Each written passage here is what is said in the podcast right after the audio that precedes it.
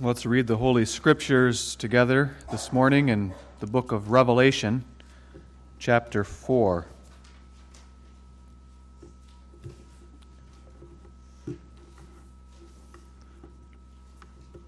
Revelation chapter 4.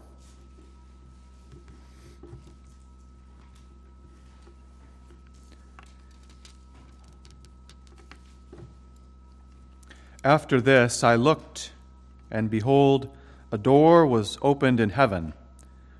And the first voice which I heard was as it were of a trumpet talking with me, which said, Come up hither, and I will show thee things which must be hereafter. And immediately I was in the Spirit. And behold, a throne was set in heaven, and one sat on the throne. And he that sat was to look upon like a jasper and a sardine stone.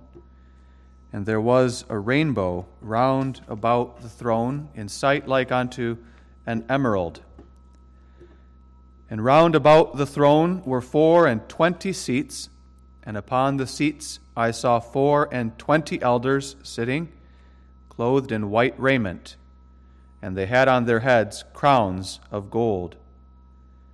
And out of the throne proceeded lightnings and thunderings and voices. And there were seven lamps of fire burning before the throne, which are the seven spirits of God. And before the throne there was a sea of glass like unto crystal. And in the midst of the throne and round about the throne were four beasts full of eyes before and behind. And the first beast was like a lion, and the second beast like a calf, and the third beast had a face as a man, and the fourth beast was like a flying eagle. And the four beasts had each of them six wings about him, and they were full of eyes within. And they rest not day and night, saying, Holy, holy, holy, Lord God Almighty which was and is and is to come. And when those beasts give glory and honor and thanks to him that sat on the throne, who liveth forever and ever, the four and twenty elders fall down before him that sat on the throne, and worship him that liveth forever and ever, and cast their crowns before the throne, saying, Thou art worthy, O Lord, to receive glory and honor and power. For thou hast created all things, and for thy pleasure they are and were created. We read the Word of God that far, and we consider together the teaching of the Catechism in Lord's Day 47.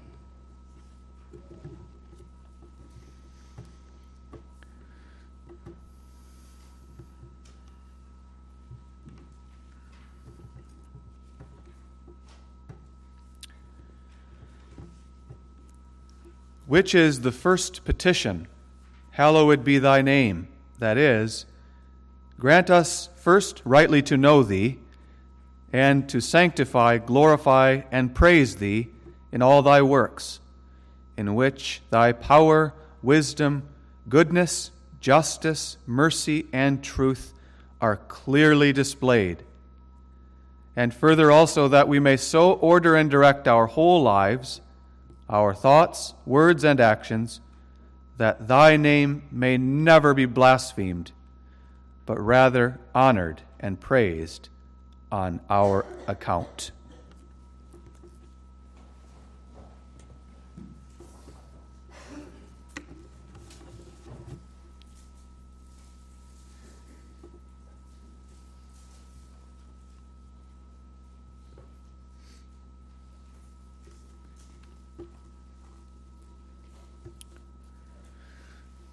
Beloved in the Lord Jesus Christ, in our consideration of the subject of Christian prayer, we come this morning to the six petitions of the Lord's Prayer, and particularly to the first petition.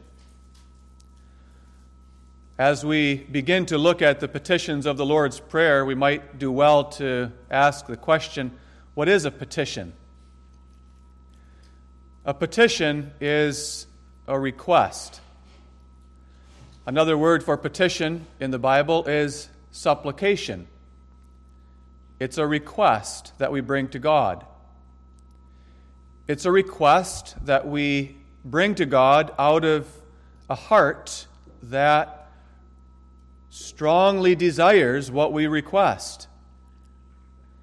We deeply long for what we ask. And a petition is a request for something which we need, something that we greatly need. It's something that we cannot acquire for ourselves. We cannot accomplish for ourselves. We cannot do it. We are unable. And so, the very idea of a petition, which we must understand as we begin to look at the six petitions, the very idea of a petition implies that we recognize how needy we are. We recognize that we can't do what we need to do and what we need to have done. And that's why we make petitions. That's why we come to God. That's why we ask God to do what we cannot do. Now, our Lord Jesus Christ teaches us in what we call the Lord's Prayer or the model prayer six specific petitions of things which are necessary for us, things which are important for us as we live our lives here on this earth, but things which we cannot do or accomplish or acquire for ourselves. The six petitions of the Lord's Prayer are a model for us. The Lord doesn't teach us that we have to make those exact six petitions in those exact words in every prayer that we make. But He's giving us a model to follow. He's teaching us six necessary, important things which we must remember because they are things which we desperately need in all of our prayers. These six petitions are divided into two sets.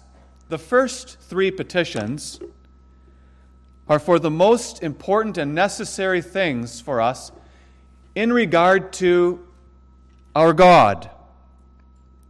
The first three petitions have to do with His name, His kingdom, His power, or rather His will.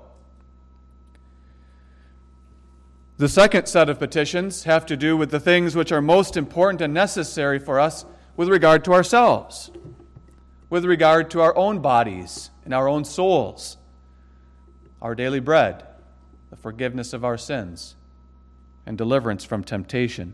We're going to look at each of these six petitions in the coming sermons.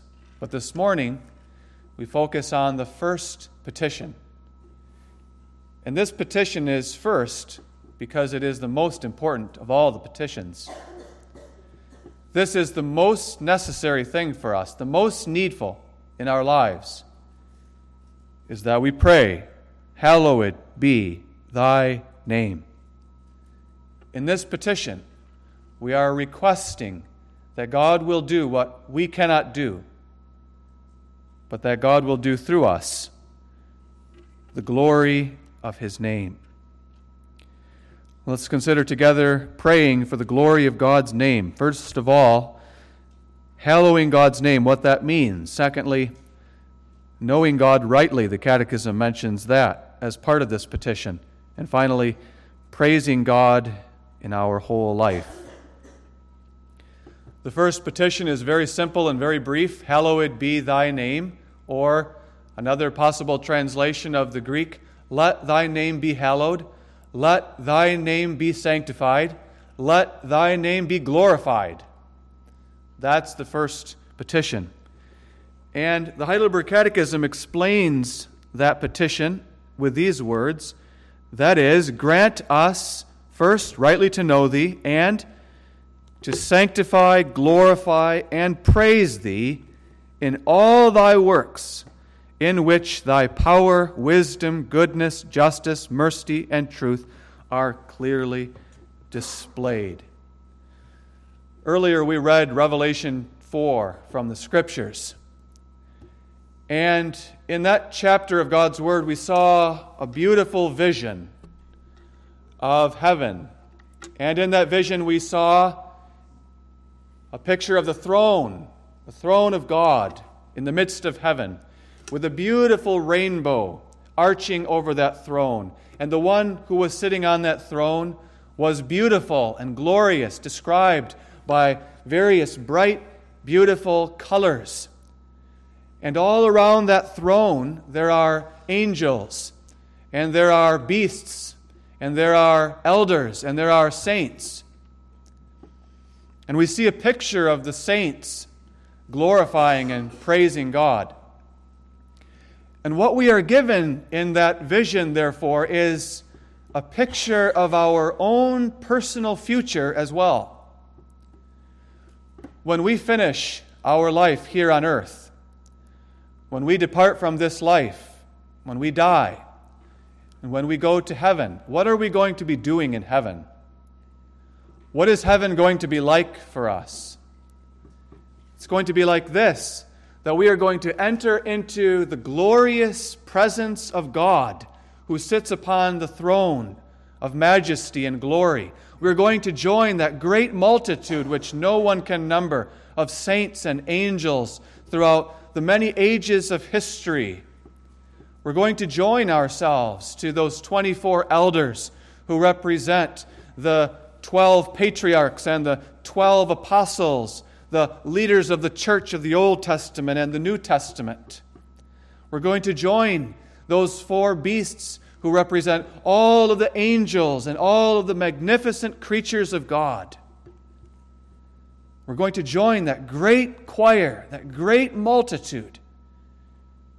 And being made perfect in our souls, we're going to join our voices to their voices in a one great, glorious anthem of praise and glory to God.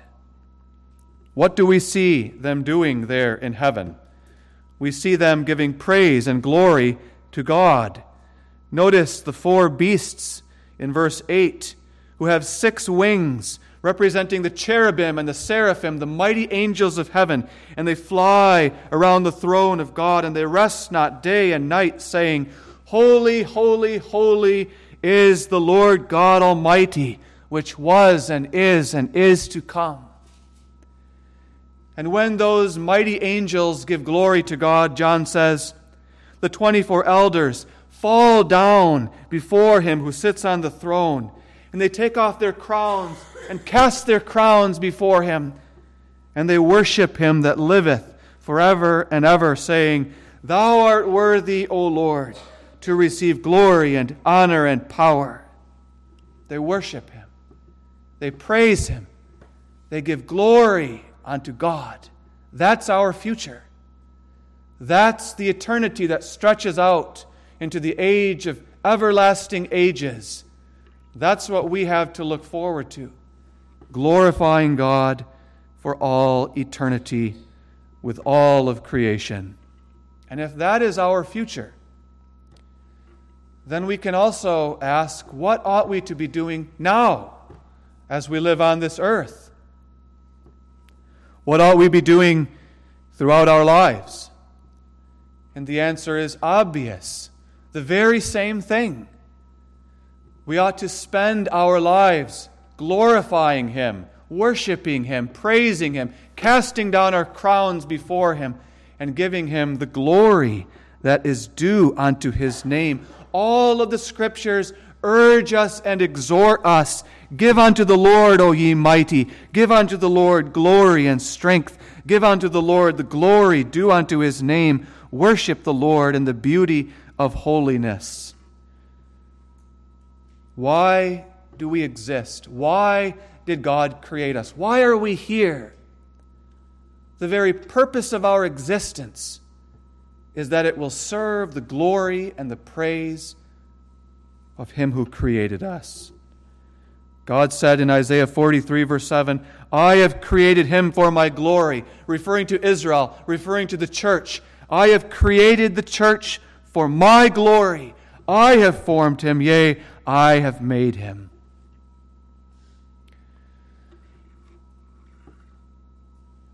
God is worthy of our praise, beloved.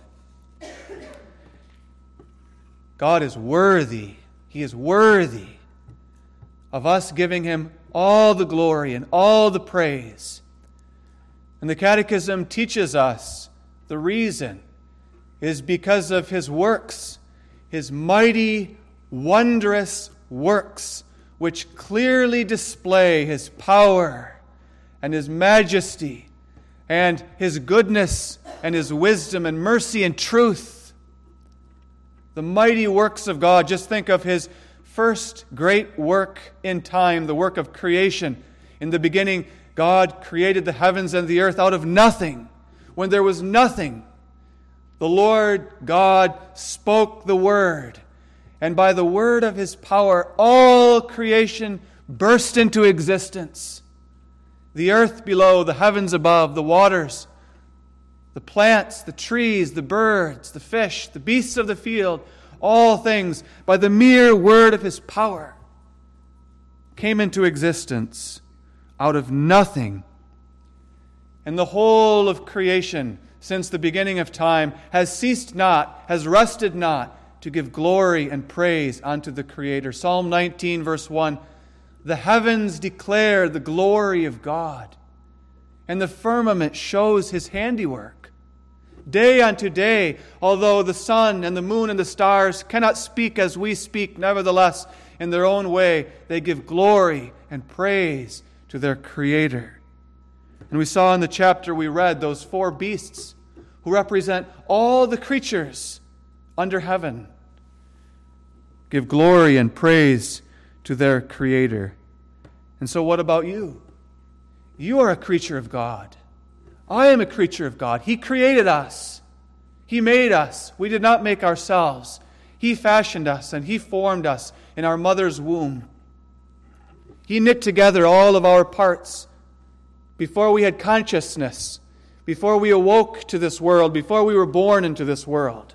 He made us, our bodies, our souls. He joined together in that mysterious union which is a human being.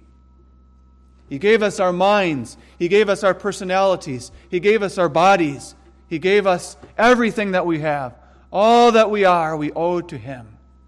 Thy wisdom, Lord, hath fashioned me. I am fearfully and wonderfully made, the psalmist says, and that my soul knows right well. And so God is worthy of our praise. Just for our very existence, our bodies and our souls, and what we are as creatures of God. That all by itself is reason to spend our whole lives giving glory unto Him. Because we, as creatures of God, we, our bodies, our souls, clearly display God's magnificent power, His magnificent wisdom, all of our parts fashioned and formed and knitted together. and therefore we are to give glory to him. Hallowed be thy name. That's our prayer. Because thou hast created me. And that's what all of heaven is singing, according to Revelation 4, verse 11. Thou art worthy, O Lord, to receive glory and honor and power, for thou hast created all things, and for thy pleasure they are and were created. We exist we are for thy pleasure, for thy glory, for thy praise. God is worthy. But God is worthy of praise and glory and honor in the second place, and in a much more amazing and significant reason because of his work of redemption. And for that, just turn to Revelation 5, which we did not read earlier, but which is part of the very same vision and flows right out of chapter 4. There, John sees that this God sitting on the throne has at his right hand a book sealed with seven seals, and no one can be found worthy to open that book in all of heaven and in all of earth, But someone tells John, Don't be afraid, don't be anxious, because there is one who is worthy to open the book. The lion of the tribe of Judah, the root of David, hath prevailed to open the book. And John says, I beheld, and lo, in the midst of the throne and of the four beasts, and in the midst of the elders, stood a lamb, as it had been slain, having seven horns and seven eyes. And he came and took the book out of the right hand of him that sat upon the throne. And when he had taken the book, the four beasts and the four and twenty elders fell down before the Lamb, having every one of them harps and golden vials full of odors, which are the prayers of the saints. And they sung a new song Thou art worthy to take the book and to open the seals thereof, for thou wast slain and hast redeemed us to God by thy blood out of every kindred and tongue and people and nation and hast made us unto our God kings and priests, and we shall reign on the earth.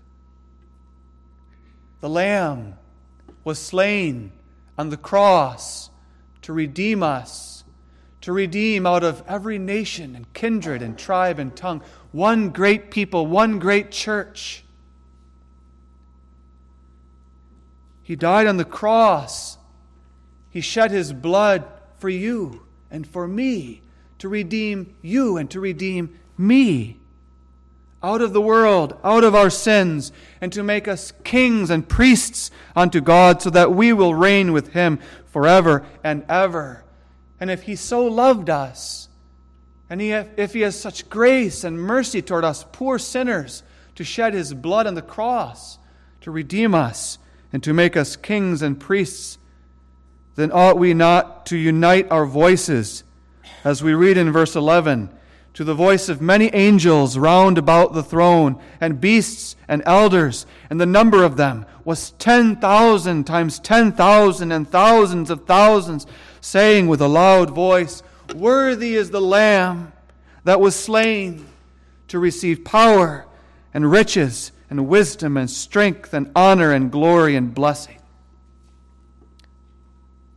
And every creature which is in heaven and on earth and under the earth, and such as are in the sea, and all that are in them, heard I saying, Blessing and honor and glory and power be unto him that sitteth upon the throne and unto the Lamb forever and ever.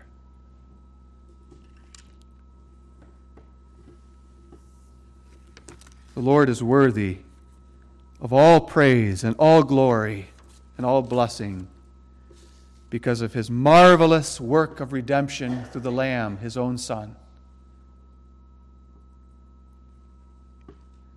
The work of redemption through the Lamb on the cross, like no other work of God, clearly displays his power, his goodness, his wisdom, his justice, his truth, and the whole beautiful rainbow of his divine attributes so that gazing at the cross and the Lamb slain on the cross for us, our hearts ought to be filled with a desire to give glory, to hallow the name of our God. And so that Lamb teaches us in the Lord's Prayer, the very first petition of your prayer Hallowed be thy name. That's first. That's foremost. That's the most necessary and the most important thing of all. That we would pray, O God, my Father, let thy name, let thy name be glorified and sanctified and blessed and honored for all eternity. We have to pray for that. We have to pray for that, beloved, because God wants us to give glory to Him out of willing hearts. God has created us for His glory, and God will receive the glory.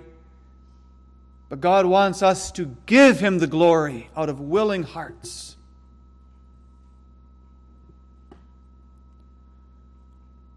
Are we able to do that? Are we able to give glory to God out of willing hearts?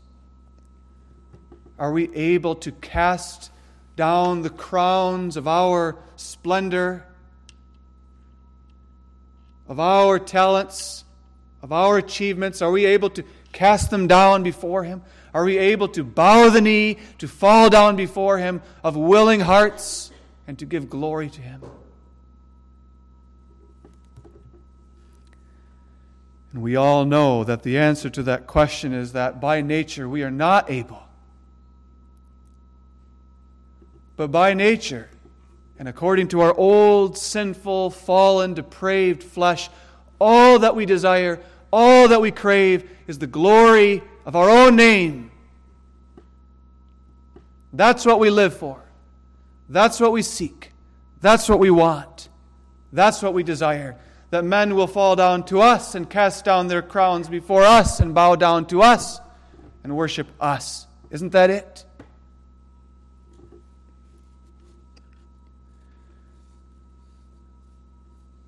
We want people to recognize our achievements. We want people to affirm our accomplishments. We want people to say good things about us, to compliment us, to recognize us me. Give me the glory that is due unto me. That's our sinful pride. And so, by nature, we're not able to hallow the name of God. We're not able to glorify our God. We simply can't.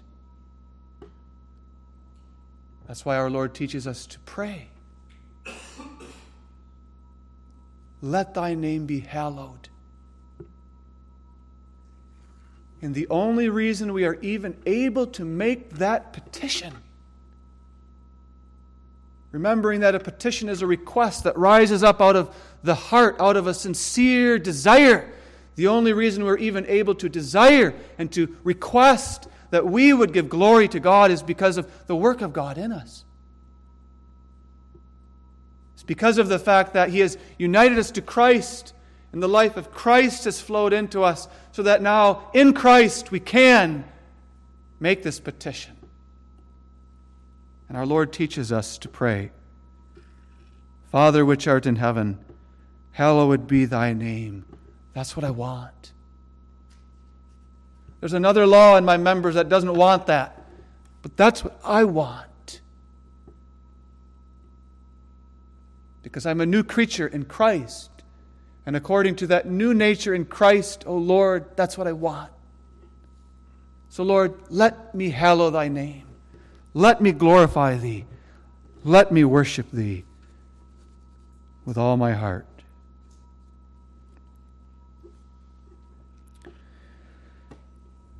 In the second place this morning, we notice what the Catechism teaches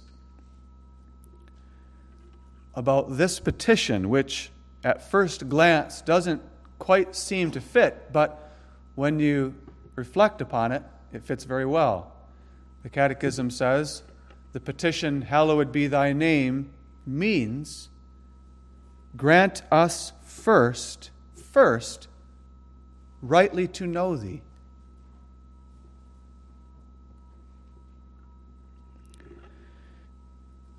We don't see that at first glance when we look at this petition. Hallowed be thy name. It doesn't seem like a petition to know God, but a petition to glorify God. But if you don't know God, how can you glorify him? How can you worship him? Now, it's true that all human beings have some knowledge of God. The scriptures teach us that God makes himself known through the creation itself, through what is called general revelation.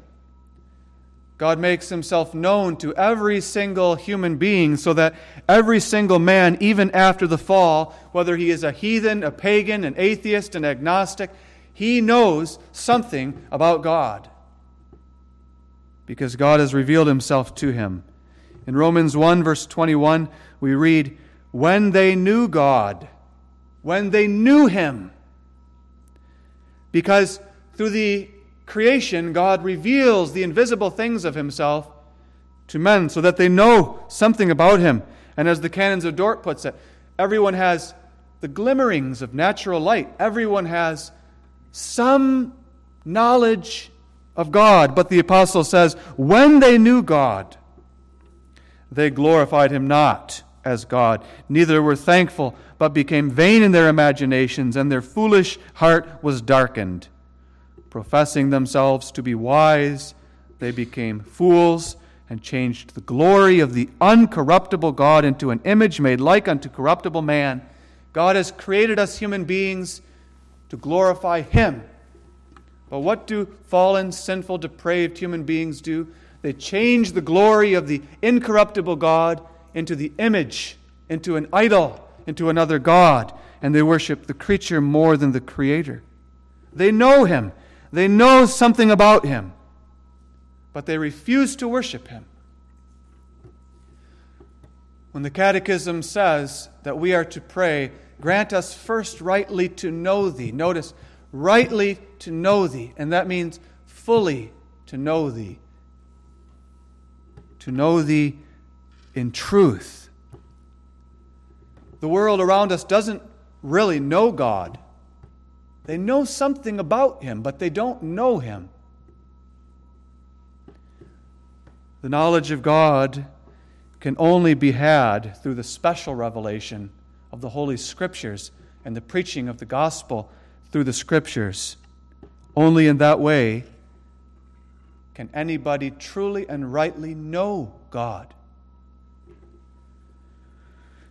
And therefore, those who do not truly know Him do not worship Him. And there we see our task as the church of Jesus Christ in this present time. There we see our task as those who do know God in Jesus Christ. Our task is to make Him known. Our task is to go out into the world, to send missionaries into the world, near and far, and into all the nations of the world. To do what? To preach, to teach, to make known the true and living God in a world that bows down to idols and corrupts and warps and twists the glory of the true God into idol gods. Our task is to proclaim the true and living God in the world. So that through the preaching of the gospel, through making God known among the heathen, the heathen will come to know him too, like us. And as they come to know him, they will bow down to him, they will fall down before him, and they will worship him. The scriptures make that plain in so many places beautifully. For example, in the Psalms, one of my favorite Psalms has come to be Psalm 67 because it is truly a missionary psalm. God, be merciful unto us and bless us and cause his face to shine upon us, that thy way may be known upon earth, thy saving health among all nations. And this is the petition of the psalmist. Let the people praise thee, O God. Let all the people praise thee. O let the nations be glad and sing for joy. Is that your desire? Does that throb in your heart? Not just let me praise thee, O God, not just let my family, let my church praise thee, but let all the people praise thee, O God. Hallowed be thy name in all the earth. That's the desire of the psalmist. Let all the people praise thee. Let thy ways be known on the earth. The psalmist is praying that through missionary endeavor, the knowledge of God will be spread to the ends of the earth, and all peoples will know him through the gospel. And all peoples, all nations will be glad and sing for joy. It's in the gladness of the knowledge of God that true worship arises. True worship doesn't arise out of a heart that is just going through the motions a heart that is just doing what I think I'm supposed to do. True worship arises out of the heart that is glad, that is filled with joy through the knowledge of my God, through the gospel of Jesus Christ.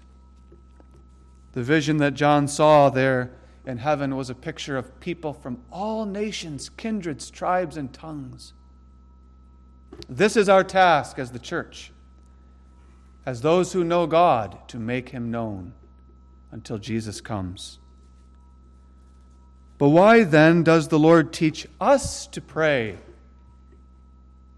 For ourselves, grant first that I will rightly know thee.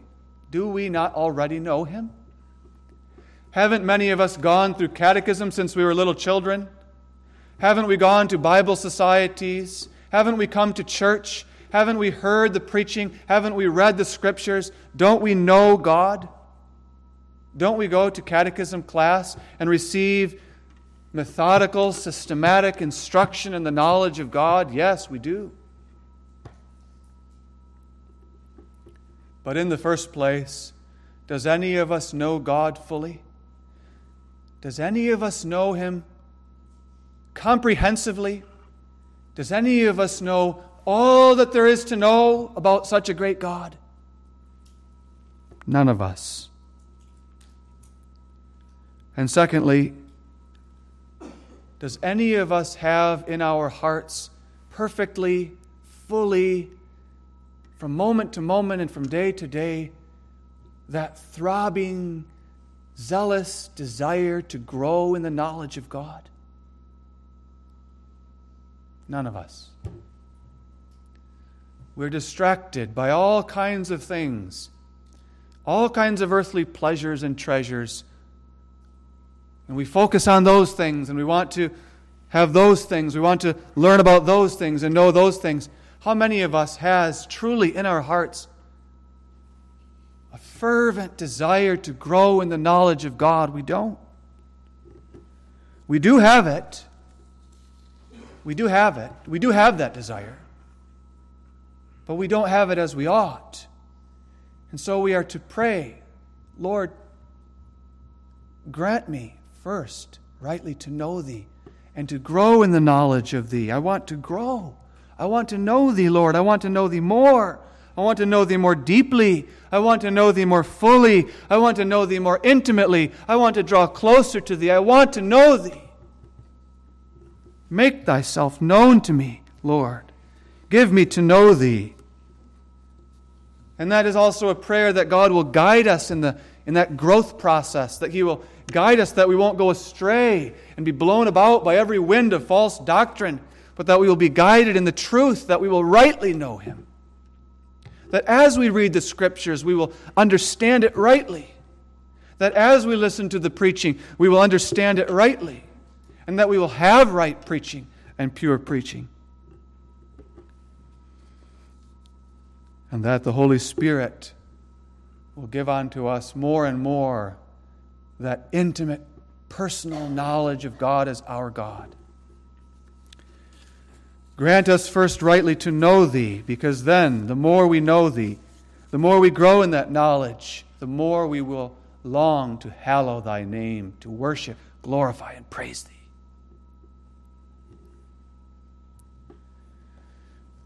You know, we're going to be growing in the knowledge of God throughout all eternity. Because God is infinite and we are finite, we can never fully, thoroughly, completely know everything about Him. He's infinite. That is one of the glorious joys that we can anticipate of eternal life in the new world to come, that we will never cease to grow in the knowledge of God.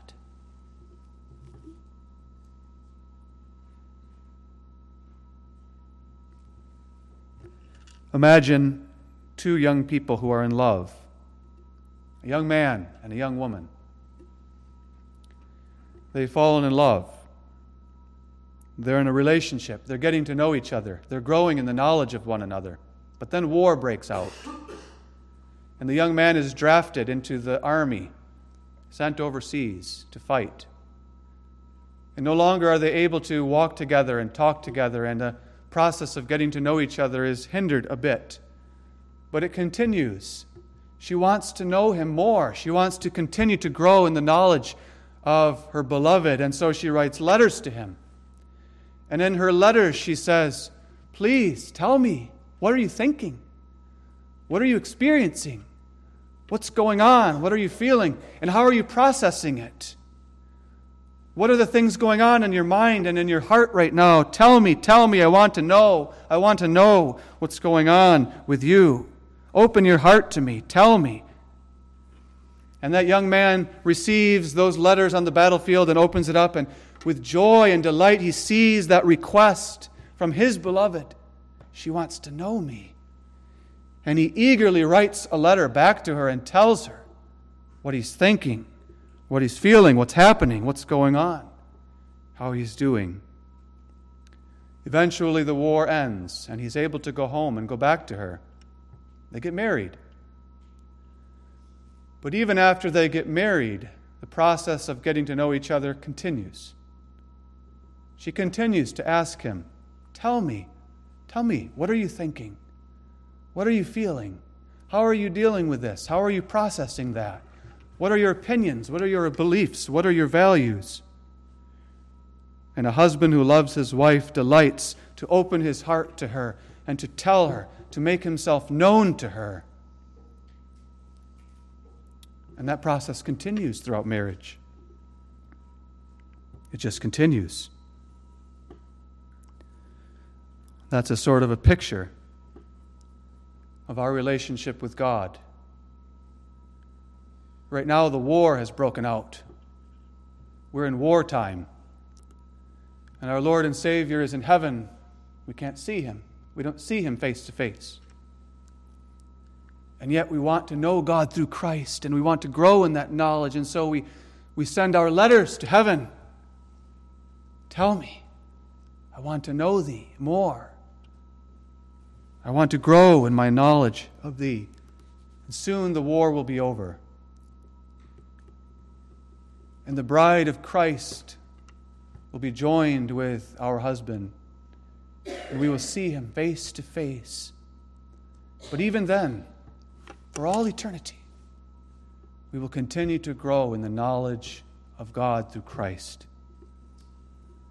And the more we grow in our knowledge of Him, the more we will grow in glorifying Him and hallowing His name.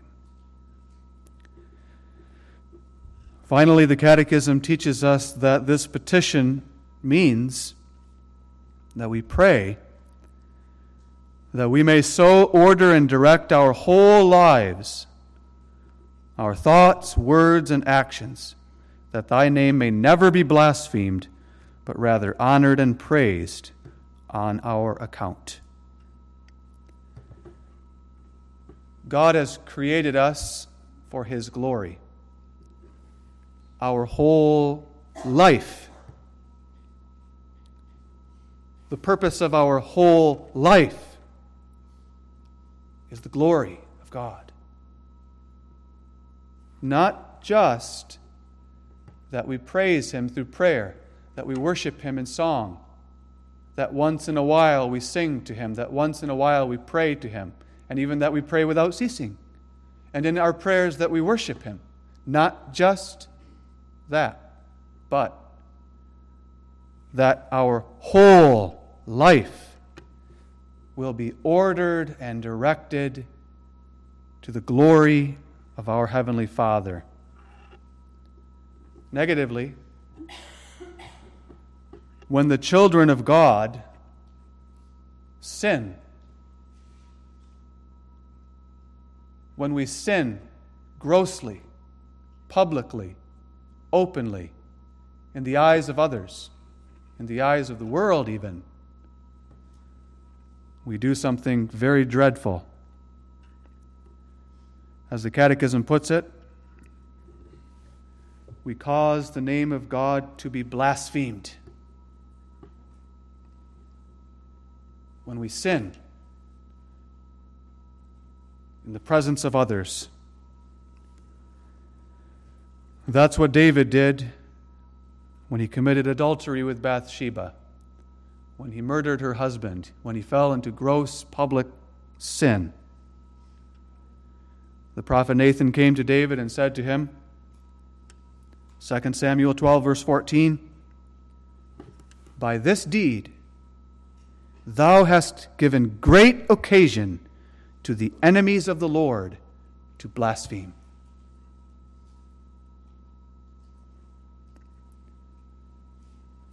Don't sin. Because when we sin, we give occasion to the ungodly world to blaspheme the name of our God. Part of the first petition, we see, is a prayer that God will keep us from such gross public sin and from all sin.